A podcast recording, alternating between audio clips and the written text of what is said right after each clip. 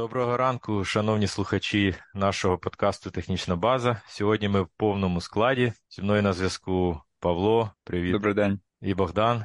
Привіт. І сьогодні ми запросили в гості історика, не побоюсь сказати справжнього історика, так як е, у нас вже були історичні подкасти, але той випуск отримав дуже відносно багато хейту. Це був такий контроверсійний випуск з істориком Данилом Яневським, який в першу чергу журналіст. Сьогодні ми запросили кандидата історичних наук Віталій Бака. Він працює в Українському інституті національної пам'яті, і ми хочемо поговорити з Віталієм про розпад радянського союзу. Доброго ранку, шановні слухачі. Дякую величезно за запрошення. Дуже дуже радий долучитися до цього проекту. Дуже дуже радий, що маю можливість трішки поспілкуватися з колегами і розкрити ті питання, які власне наразі нас цікавлять. Так, тема цікава і навіть якимсь чином дотична до подій, які відбуваються зараз в Україні, так як е, ми знаємо, що однією з передумов, точніше видуманих передумов цієї війни з, з боку Росії була якраз відсилка до Радянського Союзу. І ми знаємо, що Путін називає розпад Радянського Союзу найбільшою геополітичною катастрофою чи трагедією ХХ століття. Тобто, як би ми не хотіли, але наш ворог навколо цього будує всю свою ідеологію, міфологію, тому, можливо, спробуємо розібратися в цій темі. Отже, перше питання було би, звичайно, до Віталія це як ти бачаєш, е, Віталій, ем, коли можна вважати початком процесів, які призвели до розпаду Радянського Союзу? Ми всі знаємо про там кінець 80-х, ми вчили в школі. А от якщо копнути глибше, чи були якісь уже перші дзвіночки до цього? Хто як вважає? Коли ми взагалі говоримо про початок якихось історичних процесів, то ясна річ, що ми виходимо з того, коли дійсно коли насправді е, почалися вже такі перші кроки до до того, щоб чітко визначити, що що розпадається, умовно кажучи, або що починає а, там деградувати і так далі. Ясна річ, що більшість істориків сходиться на тому, що початком таким повштовхом до власне розпаду радянського союзу є там прихід Горбачова до влади. Е, і початок його власне реформ в економічній і політичних сферах. А далі, коли ми починаємо, ну скажімо так, шукати якісь витоки, які йдуть е, е, глибше в роки, глибше в десятиліття, то тут уже залежить там, умовно кажучи, від поглядів історика, від е, глибинності, умовно кажучи, натягування соли на глобус іноді. Тому е, є погляди, які говорять про те, що радянський союз там взагалі не був життєздатний, починаючи від там буквально від 20-х років, коли тільки-тільки утворився. Є погляди, які говорять про те, що Радянський Союз, е, вочевидь, втратив свою життєздатність там після Другої світової війни. А є погляди, які говорять про те, що е, такими першими власне кроками до до розпаду Радянського Союзу є власне епоха застою, тобто епоха там кінця 60-х, 70-х років, коли е, власне відсутність якихось е, позитивних кроків в економічних реформах не дала можливості, не дала е, можливості радянському союзу інструментарію, скажімо так, для удосконалення в майбутньому чи реагування власне на зовнішні виклики в майбутньому. Тому тут, скажімо так, множинність поглядів різна. Я особисто прихильник концепту, що початком, ну, власне, такого перших кроків до розпаду, назвемо це так, це була друга половина 70-х років, коли власне радянський союз, мовно кажучи, підсідає на цю нафтову голку, коли е, залежність від експорту нафти і газу стає надзвичайно е, велика в радянському союзі, і власне його економіка починає базуватися на на експорті цих, е, цих продуктів. І е, це, ну скажімо так, е, певним чином звузило маневреність чи звузило можливість для маневру в майбутньому радянської економічної політичної системи, яка там в умовах 80-х років, вочевидь, викли... була змушена якимось чином реагувати на зовнішні виклики. Тому тут е, знову ж таки до питання про до питання про множинність варіантів, хто хто як хто як гадає, хто як е, занурюється, скажімо так, в в глибинні років, назвемо це так таке невеличке доповнення чи уточнення, е, запитання. Ти говориш про внутрішні е, причини, але дуже багато українців, називаємо їх так, е, любитель, любителів совка, вони завжди нарікають на те, що це все Америка розвалила Радянський Союз, якби не Рейган, то все було прекрасно. Це все все зовнішні впливи, це все іноземні агенти, це якісь внутрішні зрадники, які були фінансовані, інспіровані злісним заходом, який хотів знищити велику прекрасну країну їхнього дитинства, їхньої молодості, їхньої юності.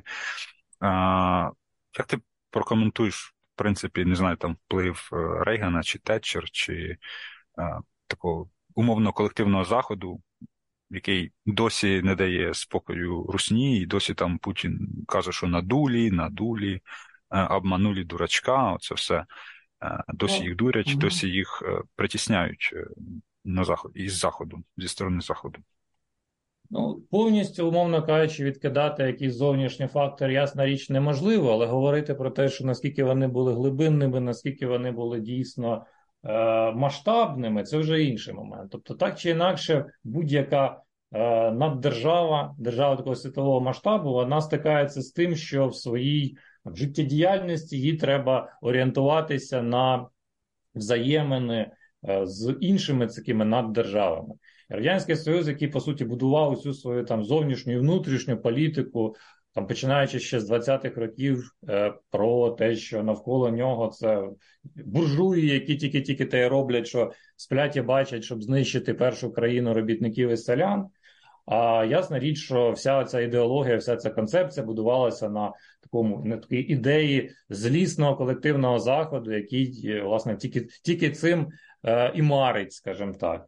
А ясна річ, що протистояння радянського союзу і е, Сполучених Штатів Америки, особливо після другої світової війни, воно було надзвичайно великим.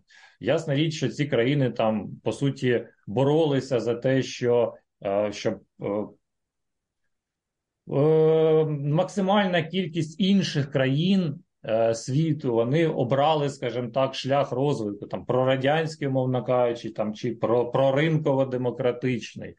А ясна річ, що е, як Радянський Союз, так і Сполучені Штати вони там намагалися яким чином послабити, скажімо так, свого супротивника. Але тут до питання знову ж таки про внутрішню життєздатність. Тобто, якщо, мовно кажучи, ви вибудовуєте якусь модель яка не, скажімо так, не є життєздатною з точки зору ось такої боротьби. То до питання, що ж це за, за така модель, яка по суті ну, не функціональна, вона абсолютно не не може функціонувати в умовах такого постійного протистояння, яке так чи інакше завжди буде.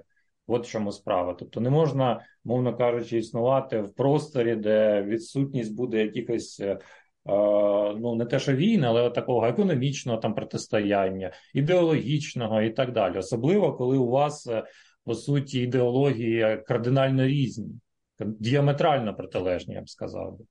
Тому, якраз, е, да.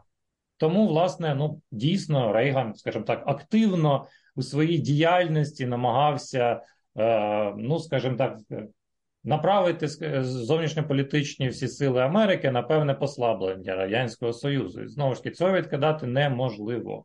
Це дійсно існувало. Але говорити про визначальність цього е, моменту, ну, як на мене, це трішки некоректно і трішки неправильно. Тому що, ну, повторюся, що ж це тоді за така така модель, яка передбачає, що, умовно кажучи, твій супротивник може тебе легко перемогти. Тут я згоден з тобою, е, на мою думку, глибинні причини розпаду Союзу це якраз дійсно от сама система, в тому числі командна система економіки, ідеологічна система. Я для себе це зрозумів, коли читав книги Віктора Суворова. Пам'ятаєте, був такий е, письменник, писав про Радянський Союз. Ну, У нього там були свої цікаві теорії, гіпотези, там можна окремо сперечатись про них. Але я там да, почерпнув цю думку і тоді вже зрозумів, е, що дійсно Радянський Союз приречений був на розпад, ну, грубо кажучи, з початку свого створення. Вся система, яка базується на тому, що потрібно ділитися там, або що буде вдосталь всього всім, і ти робиш що хочеш, береш, що хочеш. Ну, це ідейна була така система, да, соціалізм, що приходиш в магазин і всього всім вистачає, і ти береш, що хочеш. Хочеш там береш е, Волгу машину. І ну, він задає риторичне питання, цей автор, типу, а хто ж буде, хто буде брати Запорожець там, чи там е, умовно працювати там прибиральником, якщо всі захочуть бути там партійними діячами і так далі. Тобто, взагалі, сам соціалізм, ця ідея, е, вона ну, в, в нашому е, суспільстві, тобто Homo sapiens, наш вид, вона ну просто не життєздатна. І, на мою думку, це глибинна причина того, що рано чи пізно ця командна система економіки розвалиться. Ну, 100%. Тут справа навіть не тільки в Радянському Союзі.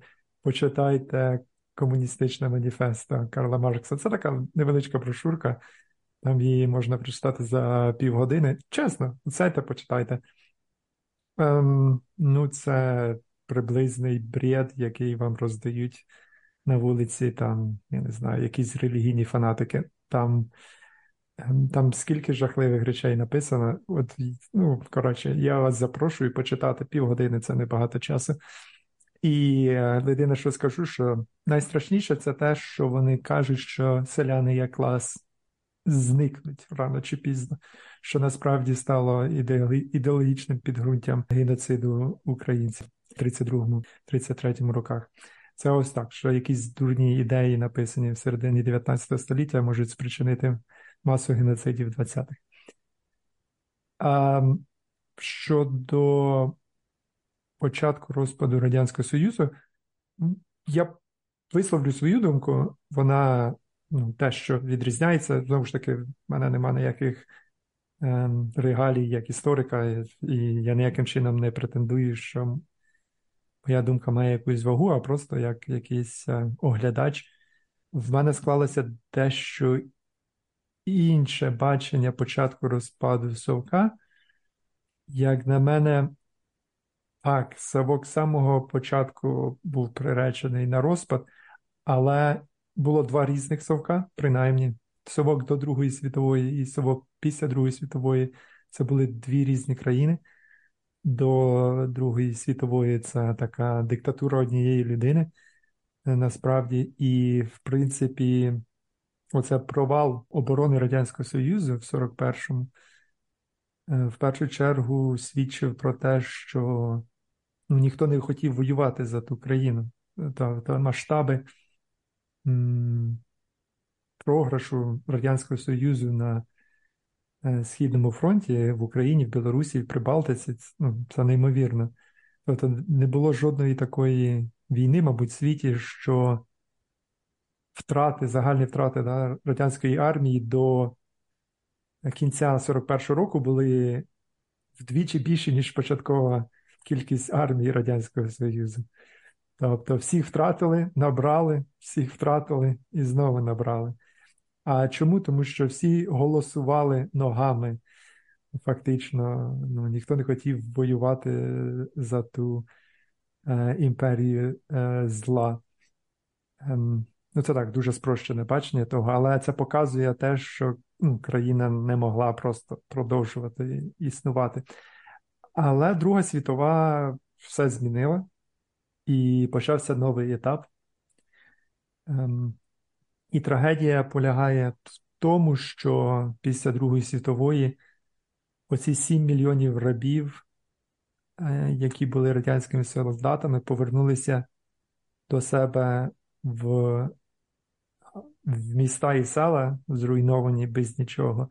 Маючи зброю на руках, вони не повстали проти ем, Сталіна, а пішли назад в рабство і пішли себе е, в кайдани одягнули. Тобто це трагедія радянського народу, скажімо так, що маючи таку унікальну можливість, вони нічого з цим не зробили. І розпочався новий етап Радянського Союзу. Ну я б тут доповнив абсолютно згоден із попереднім оратором, але доповнив би ще те, що в 91-му році також ніхто не вийшов захищати Союз. Вийшли якісь абсолютно нікчемні безглузді додіки з ГКЧП, які сиділи читали з бумажки, в них там руки трусилися, голос трусився, і ніхто не вийшов там їх захищати, окрім тоді він, я не пам'ятаю, який він був майор, лейтенант, генерал. Ну зараз він генерал Суровікін, а тоді він був, я не знаю ким. Були протести проти ГКЧП, але протестів за ГКЧП, такого про ГКЧП, про ГКЧПських е, рухів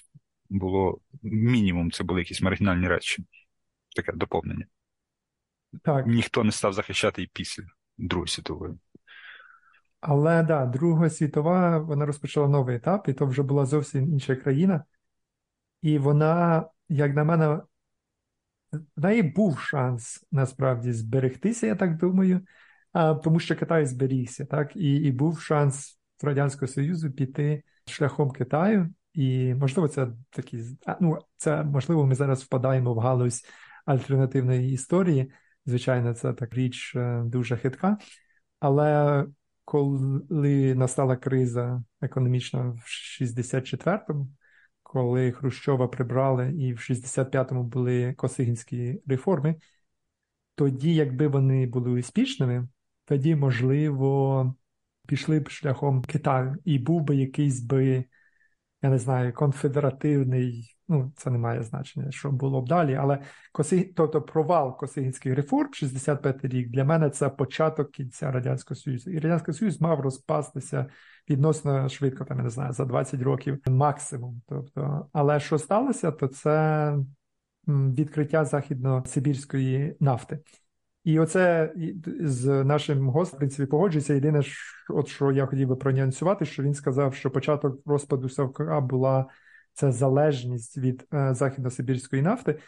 А як на мене, ну е, ні, залежність або те, що вони покладалися на західно-сибірську нафту, тобто це такий е, спосіб продовжити життя цієї нежиттєздатної країни. Тобто, це це те, що продовжило життя на якихось додаткових 20 років. Провал косинських реформ там був вибір або реформуватися, або залишатися в стагнації.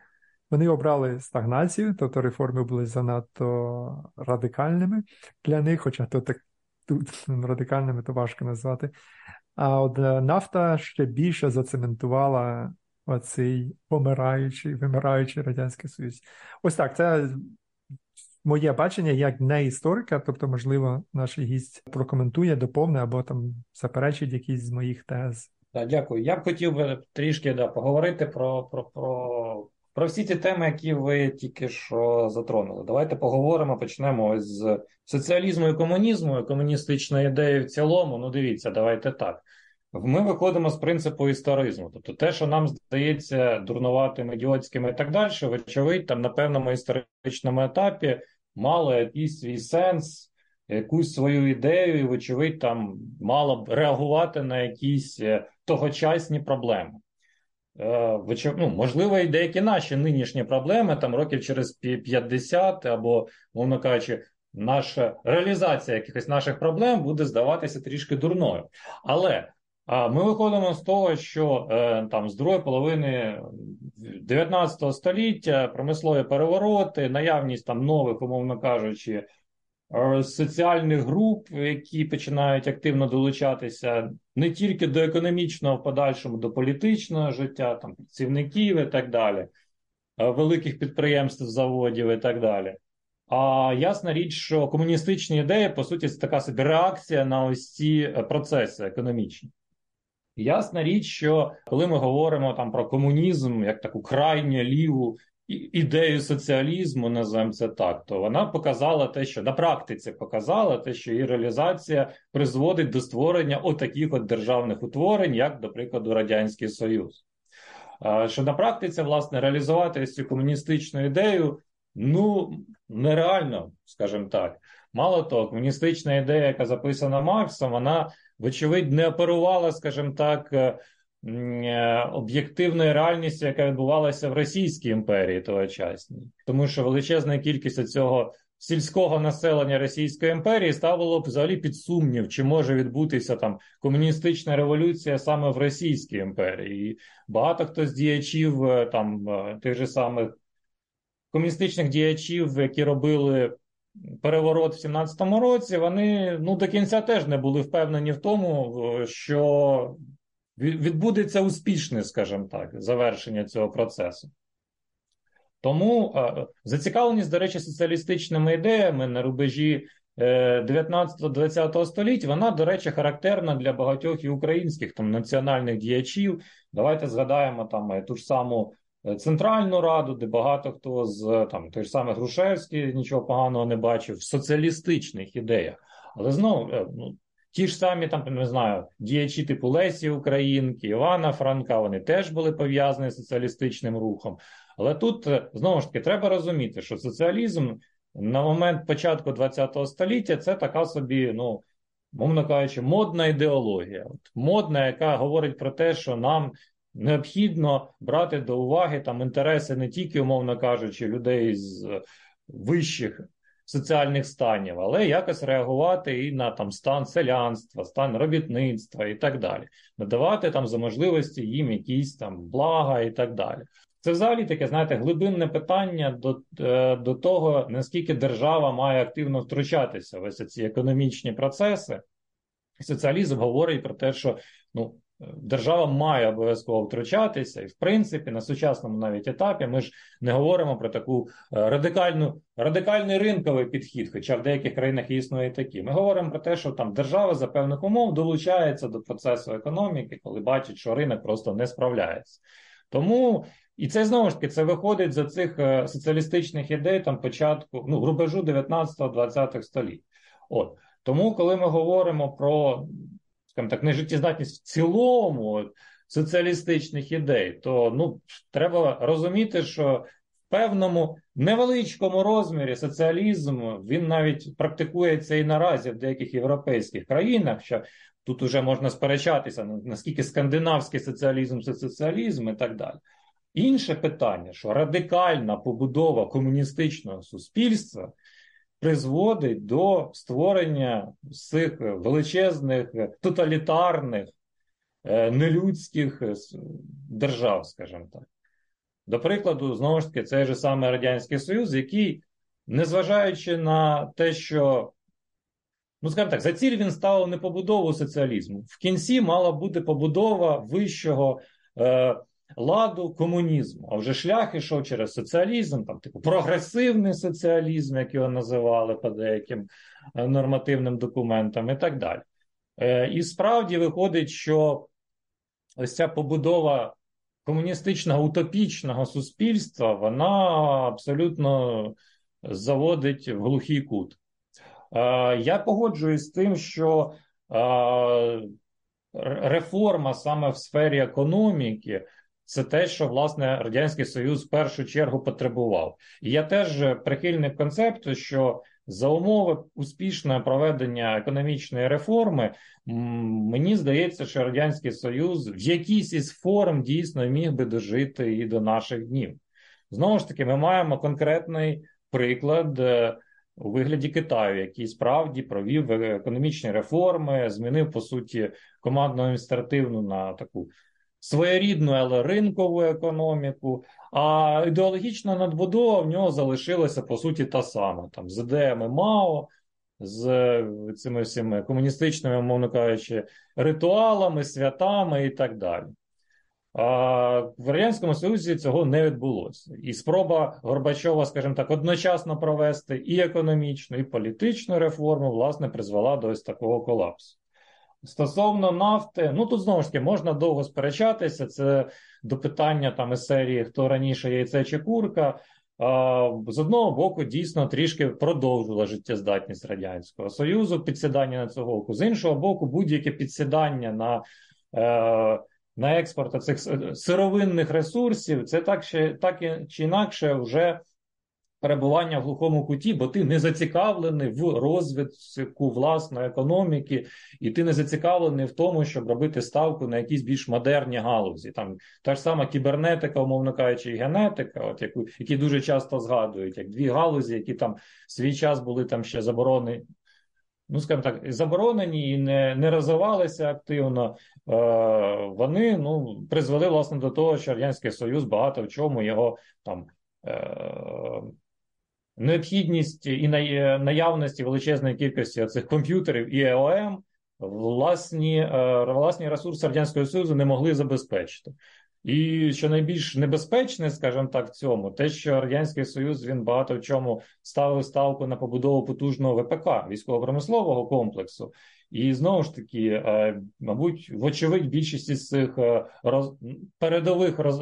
розробок вони йшли власне на побудову армії, на побудову якогось ракетних військ і так далі.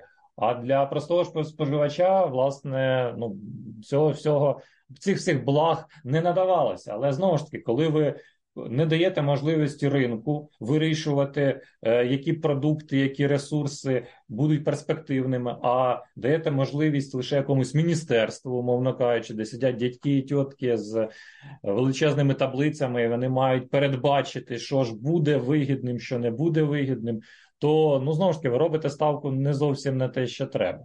Тому тут я з одного боку і з вами погоджуюсь, Богдане, про те, що можливо, так, дійсно, це це підсідання там дало трішечки більше часу. Але з іншого боку, я прихильник того, що як тільки відбувається цей процес е, звуження, скажімо так, можливостей для економіки, це вже ось власне перший дзвінок до, до Е, того, що ви не плануєте щось модернізувати. Е, коментар стосовно ви, е, того, що в 91-му році власне ніхто не вийшов там за радянський союз, але тут повністю погоджуюсь. Мало того, я хотів би трішки інший акцент показати в 91-му році.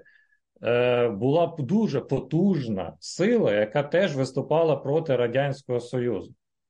І це була російська сила, це була сила Росі... ну, російські національні сили на чолі з Борисом Єльциним, які активно виступали за побудову російської незалежної по суті держави.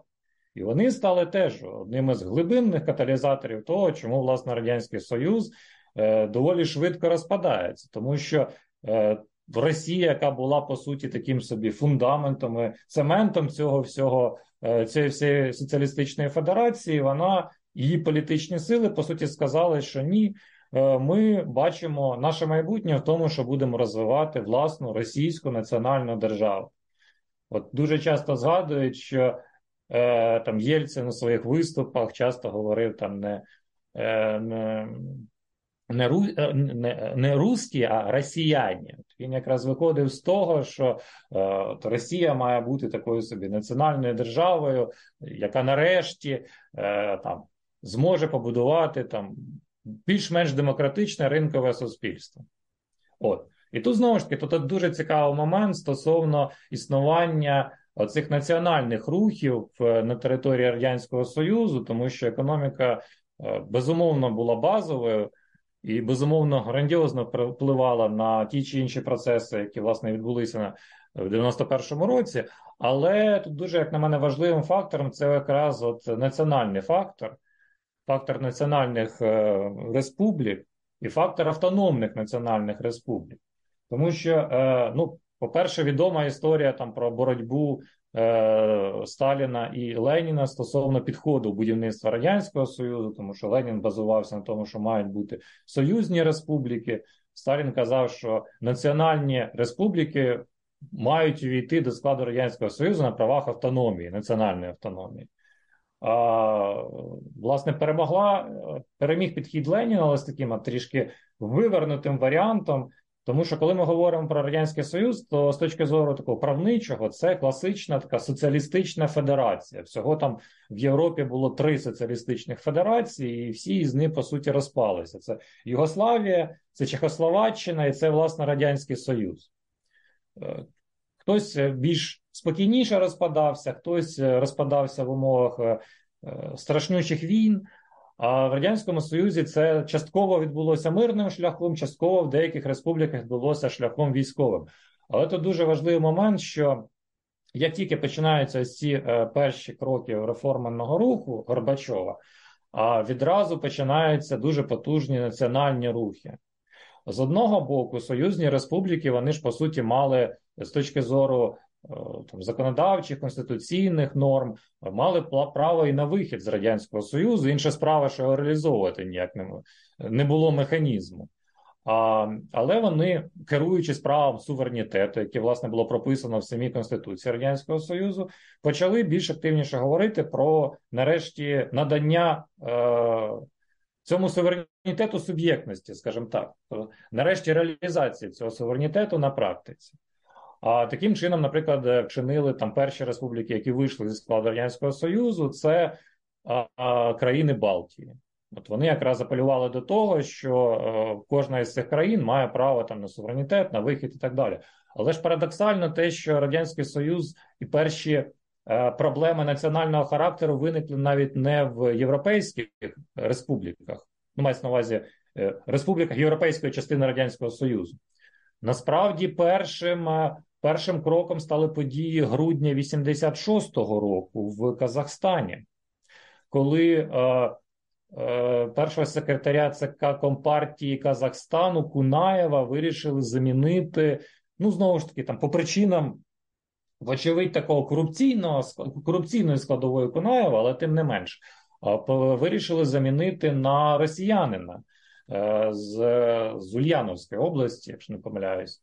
І це спричинило там величезні протестний, величезний протестний рух в Алматі, який там довелося придушувати. Але по суті, першим цим національним таким заворушенням стало там навіть не події в країнах Балтії, а якраз казахстанські події. І це теж свідчило про те, що національні проблеми вони характерні не тільки там для країн, які, умовно кажучи, війшли там пі буквально вперед, ну фактично в 40-х роках, фактично вже в період Другої світової війни до складу радянського союзу, знову ж таки, я про Естонію, Латвію, Литву, але й для країн, але для інших країн. Тому Власне, е, проблеми національного характеру вони теж відіграли дуже важливу роль. Я тут також маю теж ще альтернативну думку щодо подій 91-го року. Я хотів сказати, що ми, мабуть, занадто багато уваги приділяємо етнічному питанню і саме самовибору е, праву нації на самоідентифікацію. Це все таки благородні речі, які я повністю підтримую однозначно і ніяким чином не заперечую. Але як е, ти зауважив, треба дивитися на контекст того часу. А контекст того часу полягав в тому, що населення Радянського Союзу було абсолютно безмозглою біомасою, без жодних е, навичок політичного життя, яке не могло зробити свідомий вибір бензопилки, тому що вона була одна а робити вибір якихось політичних партій або руху країни. Тобто, ну, це, це було поза можливістю мозку пересічного жителя Совка. Тому, наприклад, 17 березня 91-го року, коли відбувся референдум за збереження радянського союзу, всі прийшли і просто проголосували за там скільки 70 77% проголосували за середнє по Союзу, і лише Балтійські країни, Грузія свідомо не організувала, і Молдова, тому що, мабуть, не було навіть ніякої можливості це організувати, тому що там якийсь хаос створився. А решта всі проголосували за. І оцей відсоток за він також відрізнявся по республіках. Ви згадали про Казахстан і події 86 року, знову ж таки, я підв'яжу все разом. Як на мене, то така дуже розумна політична була маніпуляція Назарбаєва, який реально мітив на нього. У чувака амбіції були далеко за межами свого Казахстану. Ну він тоді внаслідок цих подій і став головою, що там коротше казахської партії, а він мітив реально на голову, мається на увазі на президента всього СССР. Чувака амбіції були ніфігові. І, звичайно, йому невигідно було, щоб якогось москаля в Казахстані назначили. Тому Казахстан березні, 91-го, 17 березня, якраз проголосував там під 100%. Казахстан це найрадянська серед всіх радянських республік. І коли всі вже вийшли у грудні, коли вже абсолютно жодна інша республіка не залишалася в СССР, Казахстан залишався. Тобто був період часу, там якісь дні, коли весь радянський Союз складався з одного Казахстану. Тобто я з батьком говорив про армію. Да? Він служив в радянській армії були надзвичайно жахливі стосунки між різними етнічними групами в Радянському Союзі. Ну, це була тюрма народів і народів, які дуже часто не любили один одного. І завжди існував, завжди існував між українцями і росіянами завжди існував певний, е, ну, самі розумієте, не, не дуже братські відносини. І ось так. Тому, що політична свідомість була нульова, тобто Бидлу сказали голосувати так, всі голосують так. Що етнічні конфлікти, ну, як ви можете в одну країну запихнути, я не знаю, там, Таджикистан і Естонію. Ну, ребята, там же ж це це не впіхуємо. Я не знаю, що ти що ти скажеш щодо моїх коментарів. Якщо ми говоримо про те, хто ж, власне, скажімо так, хто був зацікавлений в поширенні цих національних рухів, то ясна річ, що національні еліти комуністичні, вони були першою, е, першими, скажімо так, в черзі на те, щоб е, бути зацікавленим в поширенні е, оцього національного протистояння, скажімо так, з точки зору власної якоїсь користі. І ми бачимо про те, що там в перших роках незалежності, коли вже власне радянський союз розпався, то більшість із цих пострадянських республік, це по суті, що ми бачимо: прихід тої ж самої комуністичної еліти до влади, яка просто там, мовно кажучи, перефарбувалася в потрібний момент, почала відстоювати національні інтереси і так далі. Далеко ходити не треба. Той же самий Леонід Кравчук, який активно писав до 91-го року там цілі монографії про ідеологію, був там відповідальним, скажімо так, за ідеологію в українському сегменті компартії, власне, став першим президентом і став там національно орієнтованим. Е, те ж сама історія про проголошення там незалежності України, тобто хто її проголошував, які депутати Верховної Ради України і так далі. Схожа історія, вочевидь, була так і в Казахстані, і так далі. Але ми говоримо про те, що якраз е, початок оцих реформ він по суті спровокував ось цей національний рух і національне протистояння, яке і до цього так дійсно більшою чи меншою мірою було і існувало. І в армії це дійсно так найбільш яскравий показник, там де з одного боку і дідовщина, з іншого боку, і ось ці там постійні протистояння етнічних груп, там зазвичай розповідають там про Е, постійні драки і так далі, там між е, азербайджанцями, росіянами, українцями, грузинами, і там, мовно кажучи, якщо там сержант був з якоїсь національності, то це все це можна було. Умовно кажучи, вішатися. Але е, ну так чи інакше, ми говоримо про те, що національні рухи, інше, давайте так. Ми не говоримо про те, що це от такий свідомий рух там населення, яке там постійно Е, тягло до свободи, мало тенденцію і так далі. Я б не сказав би, до речі, що повністю все населення Радянського Союзу було там таким е, аморфно, тупим і так далі. Тут головне і, ну, скажімо так, для е, чинників для розвитків головне, щоб хоча б якась, умовно кажучи, дієва маса існувала в тому чи іншому етносі. Але ми говоримо про те, що ось це національне протистояння, національна боротьба, національні проблеми які мало того не особливо вирішувала там ні е, ні державний лад Радянського Союзу, е, не ні вирішувала там навіть адміністративно-територіальний устрій, не вирішувала якихось просто фрази про те, що ми будуємо єдиний радянський народ.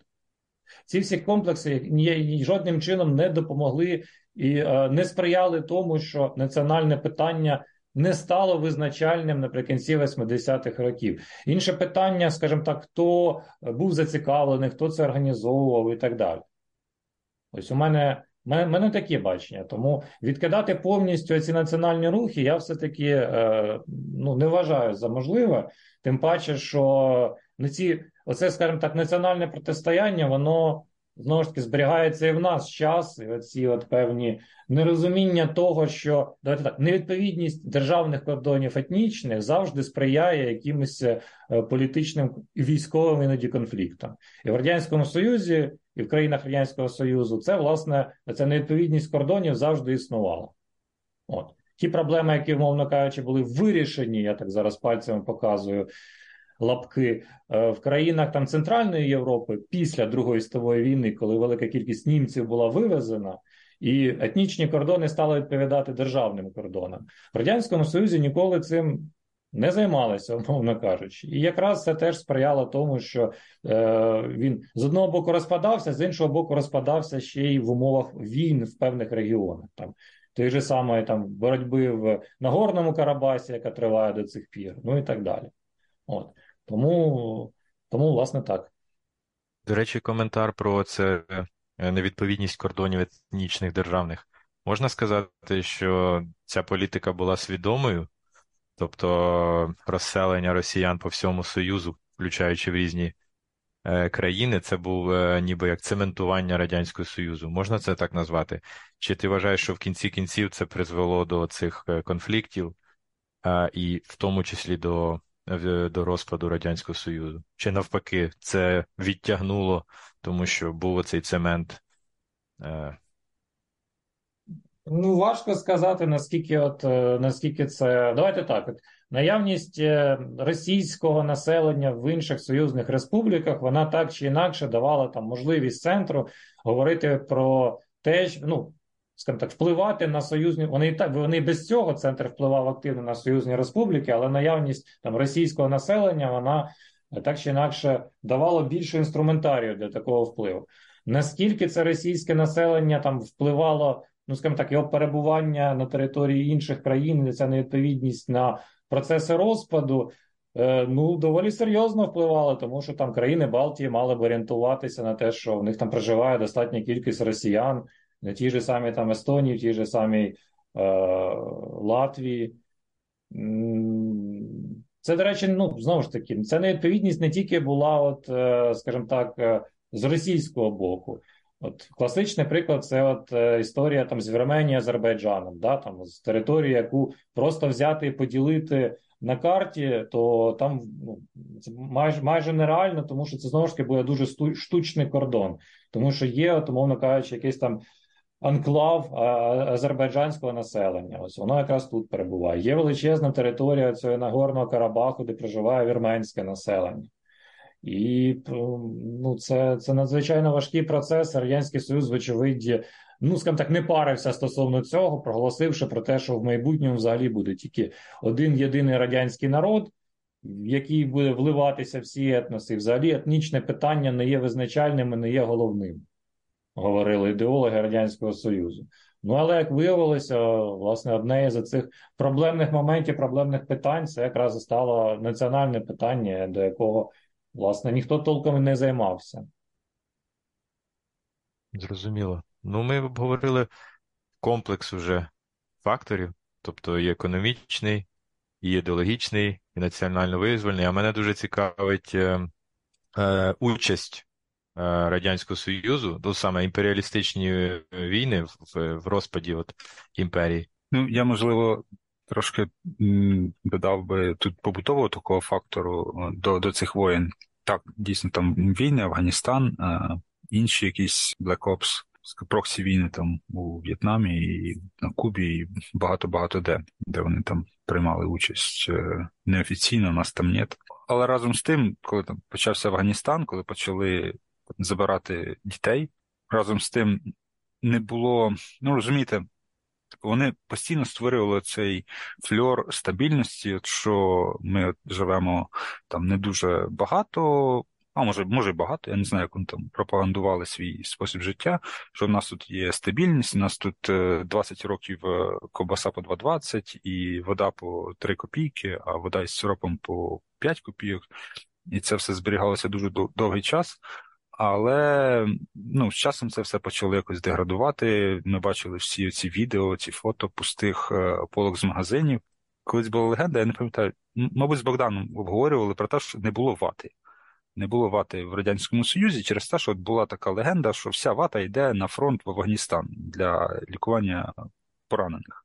Її просто не було там, або не було туалетного паперу. І на певному етапі, от країна величезна, вона, окрім того, що не може забезпечити людей там примітивною ватою, то вони ще дітей почали забирати на незрозумілу війну в Афганістані. І так як зараз Росія не може сформувати які цілі війни в Україні, і тоді, і зараз, які були цілі війни в Афганістані, чи не було таке, можна сказати, побутова, побутове питання, така побутова, можливо, образа на державу таким також одним із факторів, чому все-таки не знаю, в 91-му році люди не вийшли на захист оцієї великої великої країни.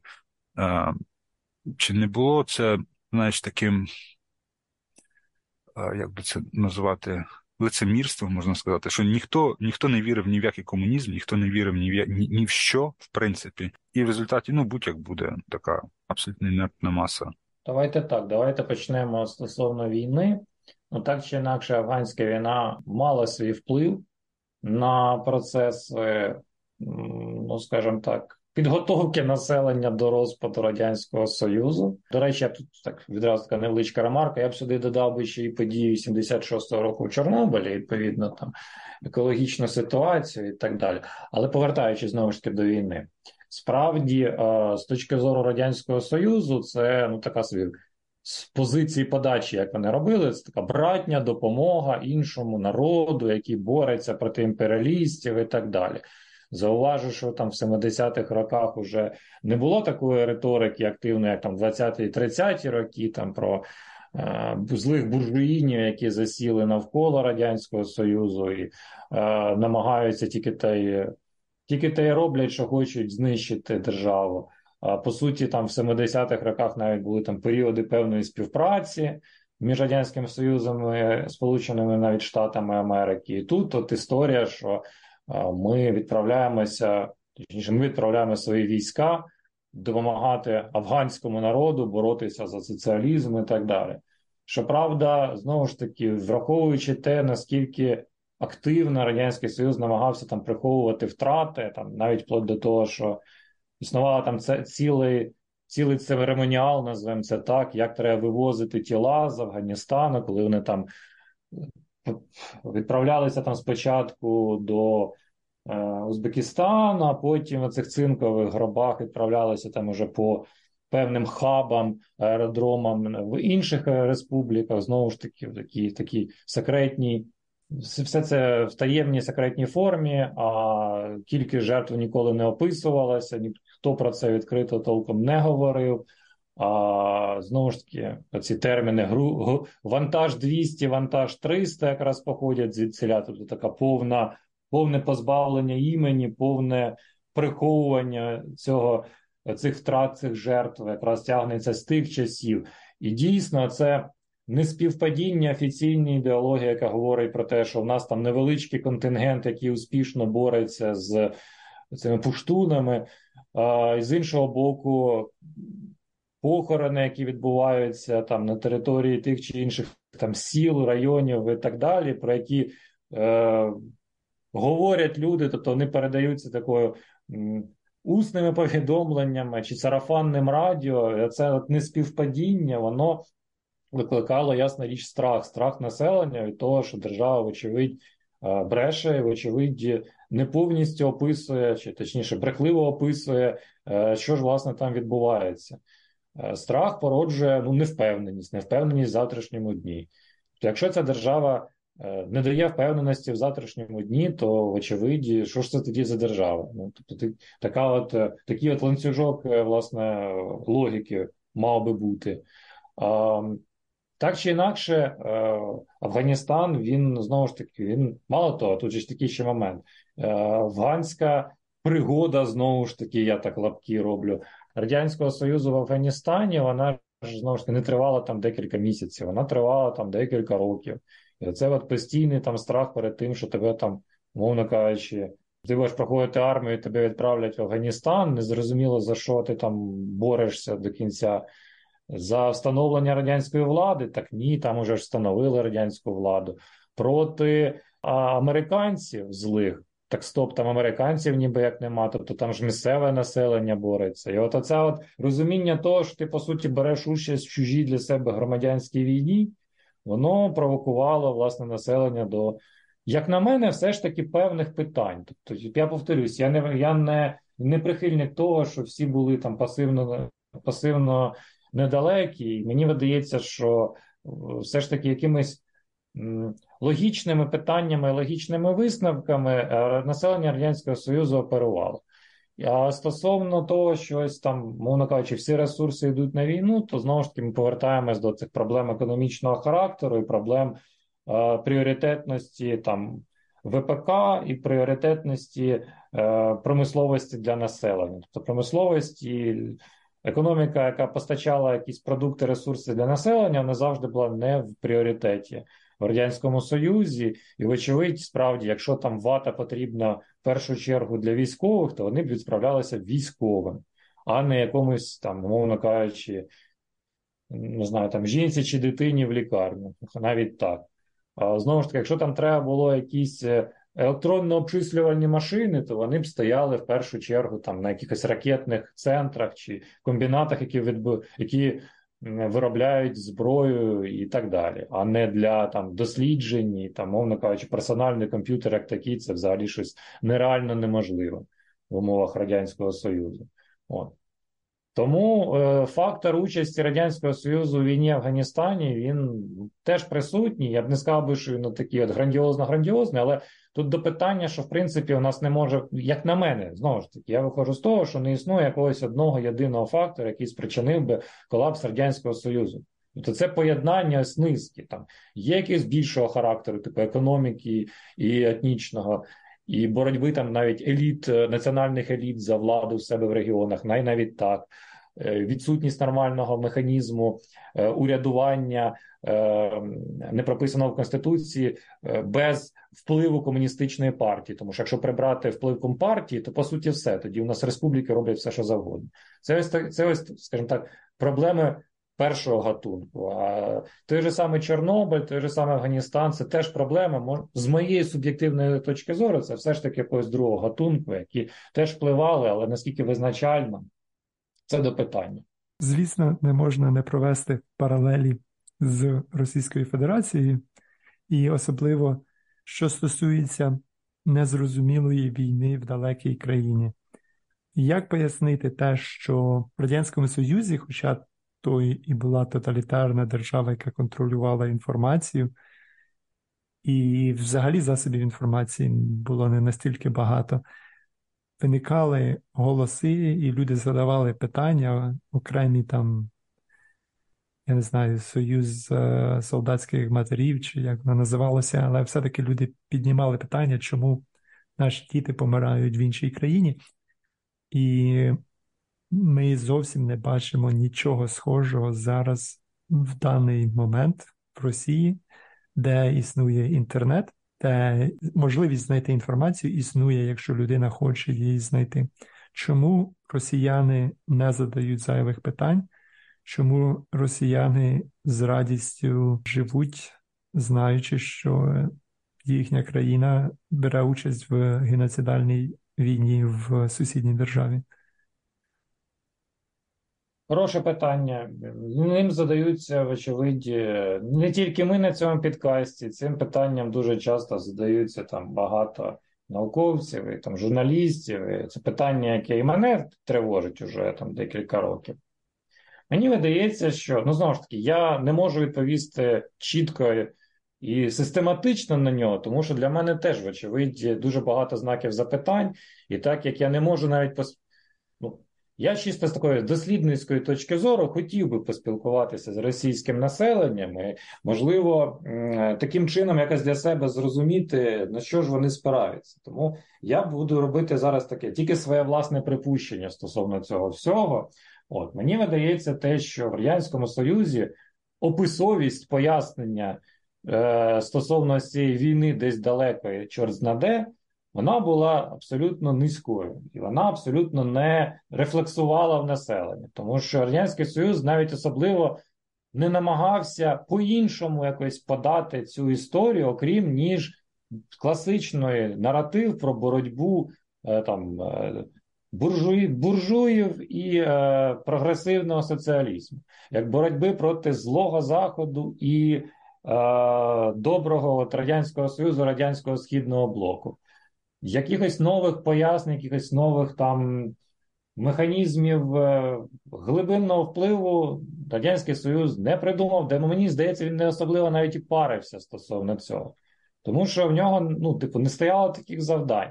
Люди в 70-х роках були ідеологічні керівники були цілком переконані, те, що не варто особливо там заглиблюватися і пояснювати, і шукати якісь нові інструменти для пояснення цього всього. От ми захотіли, ми, мовно кажучи, відправили, ми не поширюємо цю інформацію, і мені з точки зору цих керівників цього видавалося цілком достатньо, цілком нормально. Росія ж, маючи вже, скажімо так, досвід Радянського Союзу, як на мене, зробила значно кращу картинку і значно кращий наратив під це все справу.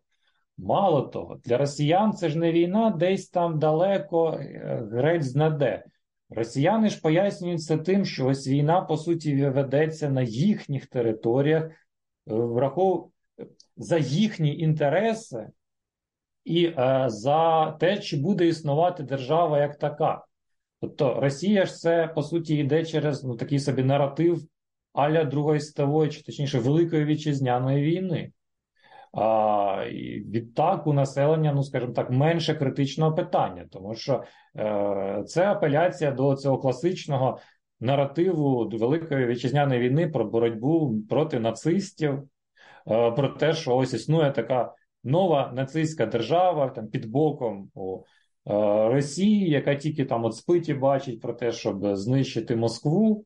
І ми боремося за свою свободу. Ми боремося, типу, як за а, те, щоб наші діти могли завтра спати спокійно, і це не це не війна. Ну знову ж таки, в ідеологічному плані, з того, що я бачив, росіяни це не пояснюють війною грець знаде. Вони це пояснюють тим, що ось дивіться, вона на наших там новоприєднаних територіях, на наших кордонах і так далі. І тому е, це, от по суті, така собі нова там визвольна, нова вітчизняна війна. Не знаю там. Ну, одним словом, е, тут наратив, який вони використовують, він е, краще спрацьовує, як на мене. Він відлунює краще в людей, особливо тих, які мають там. Е, не те, що досвід переживання Другої світової війни, але оці комеморативні практики Другої світової війни з класичними там розповідями про нацистів, фашистів і так далі. Мені видається, що якраз у цьому глибинне пояснення. Що якщо в Афганістані це справді була війна грець не така напівсекретна, напівтаємна, незрозуміла, е, то тут е, мова йде от якраз про там, війну за Ну, не те, що не за, за незалежність Росії, хоча деякі там е, голови, які трендять з телевізорів російських, розповідають, що тут ж питання життя і смерті для російської держави, яка визначається на полі бою. І мені видається, що якраз цей аргумент він вимикає, скажімо так, якусь самокритику в, е, в росіян. Тобто, з одного боку, це апеляція до досвіду Другої світової війни, там взагалі якоїсь самокритики. Ну, ніхто в здравому глузді, навіть серед європейських країн, не буде вважати нацистів хорошими ребятами. Ну ніхто, бо це загально прийнята практика, що нацизм засуджено і все. Росіяни апелюють до цієї практики, кажуть, ну так це ж нацисти, ось це ж всюди прийнято боротись проти нацизму. І це теж певним чином вимикає само, самокритику, якусь логіку оцих росіян, які якби, особою не запарюються, дивлячись телевізор там, чи дивлячись інтернет. Ось Мені так подобається. Yeah. Плюс yeah, росіяни зараз активно пишуть про те, що е, от навіть цей останній підручник з історії Росії, який там декілька днів тому е, публікували сторінки з нього, там же ж навіть окремий абзац пишеться, що шановний там е, учню.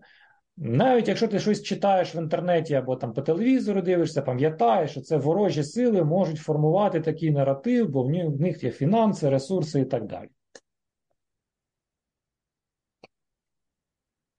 Жах.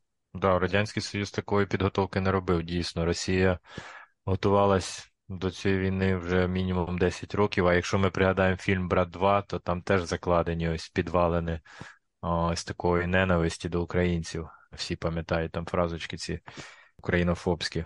Так що, на жаль, дійсно, ми маємо справу з серйознішою ситуацією, бо я хотів одразу провести паралелі знову ж таки афганська війна і ця війна, що, типу, і Росія підсіла на нафтову голку, і вона веде загарбницьку імперіалістичну війну. Тому чи можемо ми очікувати розпаду Росії? Але от зараз, слухаючи тебе, е, дискутуючи, я розумію, що, на жаль, ну, не так ем, все просто, так? Навряд чи ось там через рік ми побачимо розпад е, російськ... Росії. Що ти скажеш, Віталій? Чи ти віриш, ну, чи як е, оцінюєш ну, розпад Російської Федерації? Вірую, оскільки абсурдно.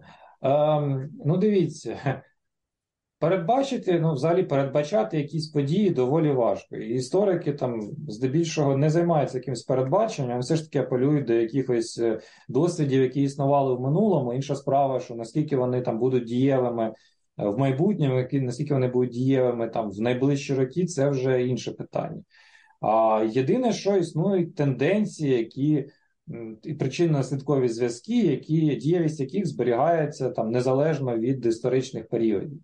От тому я виходжу з того, що в Росії цілком вірогідно може відбутися сценарій розпаду за умов, якщо знову ж таки знайдуться якісь національні еліти, які вирішать, що на цьому етапі Росія або послаблена, або центральна влада не зможе, ну скажімо так, швидко придушити і відреагувати. І вони, по суті, будуть зацікавлені в існуванні якоїсь там національного суб'єкту, Е, на колишній території Російської Федерації, зможуть зорганізувати там вдало надавити на національні почуття знову ж таки в той чи іншої е, групи населення.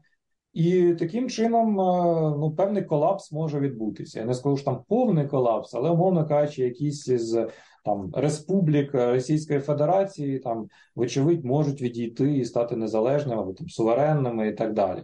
Абстрагуючись знову ж таки Ем, від е, ведення цієї війни, там проголошуючи, не знаю, там підтримку Україні, умовно кажучи, або нейтралітет, не знаю, там залежно від того, що, що, що які будуть обставини. А, Наскільки це, ну скажімо, наскільки існує критична маса, ну мені знову ж таки мені важко сказати, тому що мені важко оцінити, е, не перебуваючи всередині, скажімо так, цього суспільства, яким чином воно діє, яким чином воно дихає. Наразі я не маю там можливостей комунікації з якимись представниками Росії, тому важко важко зрозуміти, про що вони думають і про що вони кажуть. Тому що одна справа, що вони там пишуть в інтернетах, і що вони говорять на камеру під телевізор, а інша справа, що вони говорять у себе на кухні. І як вони на це бачать, і може для них це теж така велика театральна постановка, яка ось ось має там закінчитись, умовно кажучи. Взагалі тенденції до до розпаду Російської Федерації, ну вони типу зберігалися завжди, там починаючи з 91-го року, коли там Татарстан про себе е, заявив. Ну не кажучи вже про події в Чечні, і теж класичний випадок, коли там чеченські еліти. На чолі з Шухаром Дудаєвим там на початку 90-х років визначили, що їм буде краще там функціонувати без е, російського центру. Інша справа, що вони були жорстоко придушені і там продовжували придушуватися ще декілька років, власне, призвели до того, що ось нинішня цей тандем Кадирова і Путіна це по суті така собі угода, яка побудована на крові чеченців, на крові росіян там після двох війн. По суті, це така собі теж. Частково театральна постановка, тому що є там клани, умовно кажучи, в Чечні, які там менш підтримують Кадирова, і вони, в принципі, більш готові до якихось змін, є які навпаки прокадирівського е, гатунку. Знову ж таки, якщо говорити про Чечню, е, можна говорити про там оцей весь простір в районі Урала, який заселений там не слов'янським, мовно кажучи, населенням, яке теж там е, так чи інакше має можливість і тенденції до до цього такого розпаду, до ну, до виходу зі складу Російської Федерації. То знову ж таки до питання, наскільки це буде в правовому правовій сфері проходити чи ні. Бо з одного боку в Російській Федерації є республіки, які відповідно до Конституції там частково мають суверенітет, і в принципі в них є цей важіль.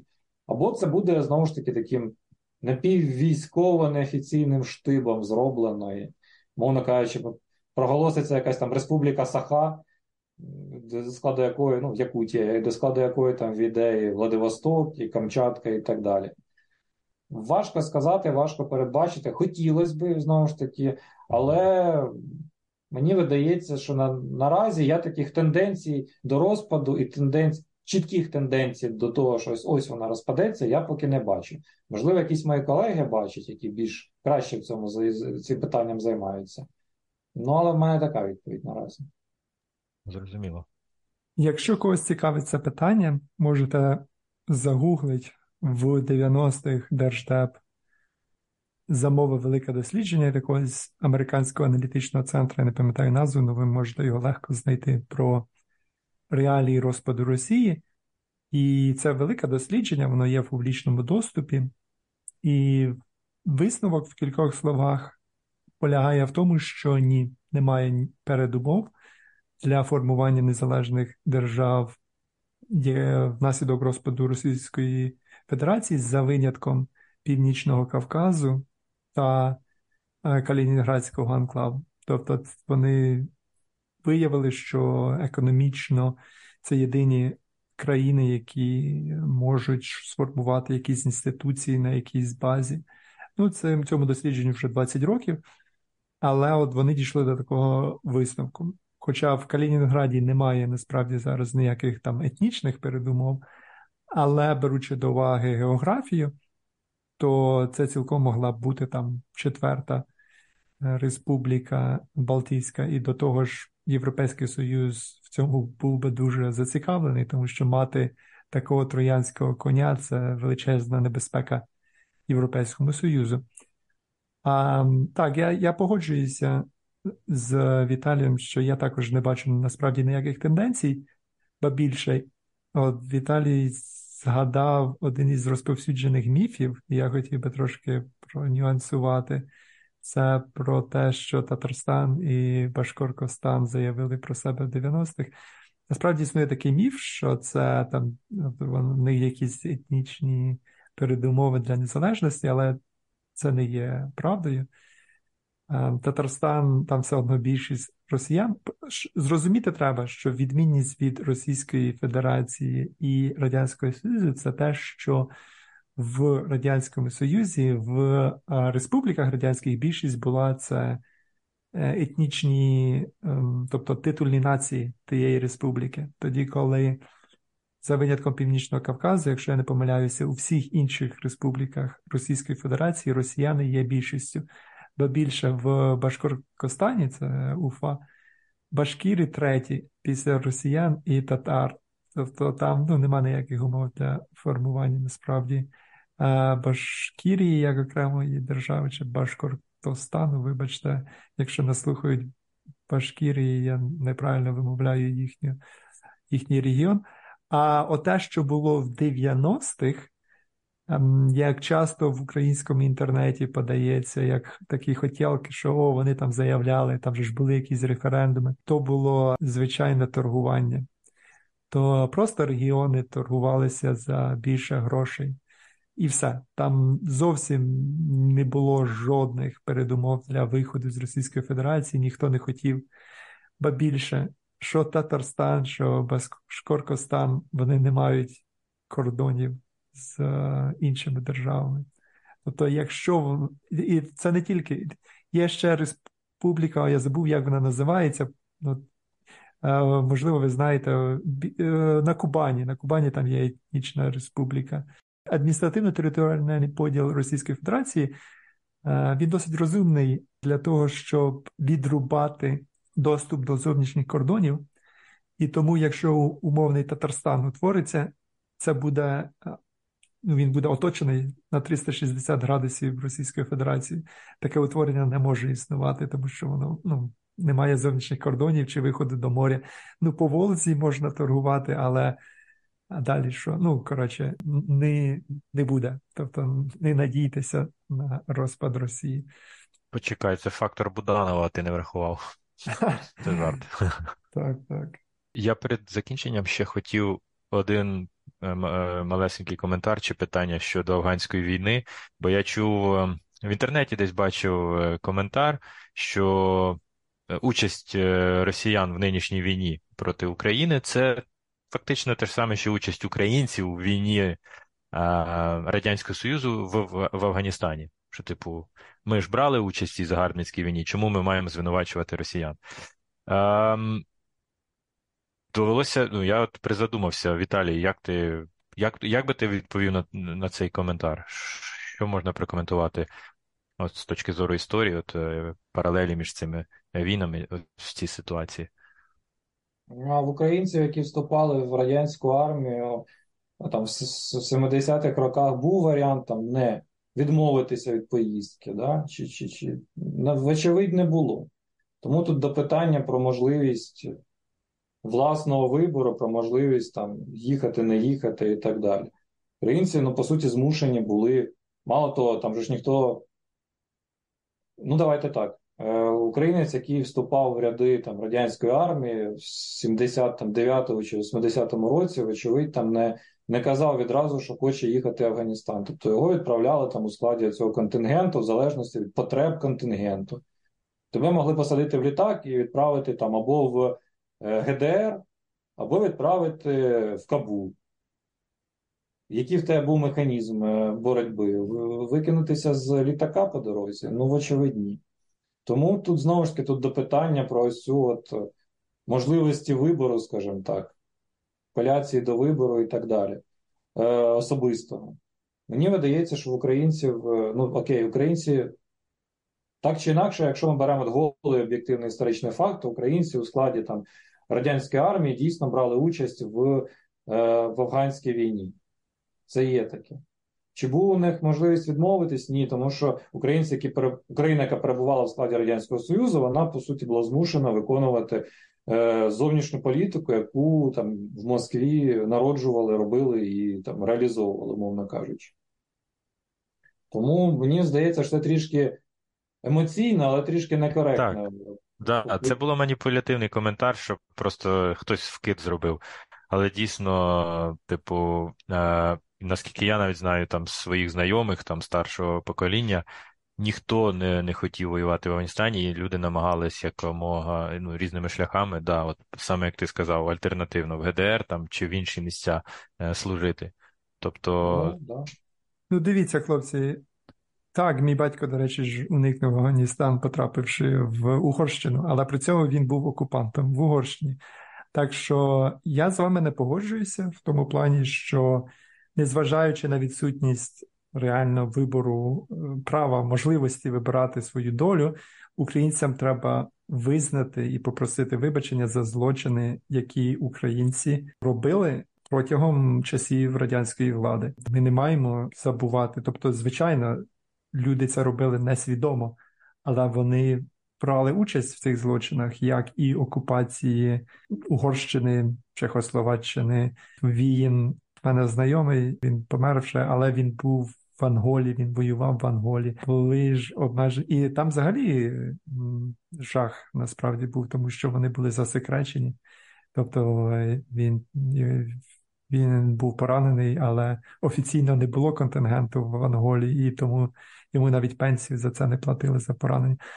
Тому так, дійсно, е, це жах, це трагедія людей. Але якщо ви подивитеся на наші бригади, на наші найкращі українські бригади, ну, старі, не нові, а традиційні, то подивіться, де вони розташовувалися. Більшість з них була насправді розташована в Угорщині. Тобто, коли з Угорщини вивели контингент, його потім перебазували в Україну. Тобто ми пишаємося нашими бригадами, а їхня історія полягає в тому, що вони були окупантами. Так що Це нам треба так. цього визнати. І, ну, Твій батько або... був окупант, ти кажеш. Ну так. Це ну, нова ну... думка для мене, бо мій батько служив в ГДР, ну тобто то він що виходить, окупант Німеччини був. Він був окупантом, так. Він він, він був окупантом. Ну, а в мене в мене дід е, герой. Звичайно, він всю Другу світову війну пройшов. Це взагалі жах. Але після війни він був два роки окупантом в Австрії. Е, там також 46-47 він базувався в Австрії, коли ще були радянські війська в Австрії. Так що маємо те, що маємо. Нам треба визнати наші злочини і попросити пробачення і рухатися вперед. Ну, там американці зараз теж і в Німеччині, і по всьому світу бази, і люди трусяться, запрошують їх. Е, поляки там вимолюють, ну чи там інші республіки, щоб приїхали американці. Важко назвати їх окупантами. Ну, а ніхто не запрошував мого діда, щоб він окуповував Австрію, чи батька, щоб він окуповував. От от зараз оце якраз ми зробимо тоді анонс. Е, е, справа в тому, що Віталій спеціаліст по Чехословаччині. Я десь бачив титул Віталій, що тебе представили як історик-богеміст. От ти нам розкажеш в наступному випуску історичному, що це таке, бо для мене слово богема це якесь зовсім інше має значення. І от ми й поговоримо про участь е, українців Радянського Союзу е, в, ем, в окупаційних діях да, в Чехословаччині і е, порівняємо, можливо, е, з іншими країнами, бо ну, їх теж запрошували, просто ну, там, можливо, було це фіктивно, а тут це реально, правильно? Американці вже запрошують демократичні уряди. Дякую нашому гостю за цікаву розмову і надіємося, зустрінемося ще. Поговоримо про тему, яку щойно Слава анонсував. Всім доброго дня, почуємося. Бувайте. Бувайте. До зустрічі. все добре. Вітаю. Да, до побачення.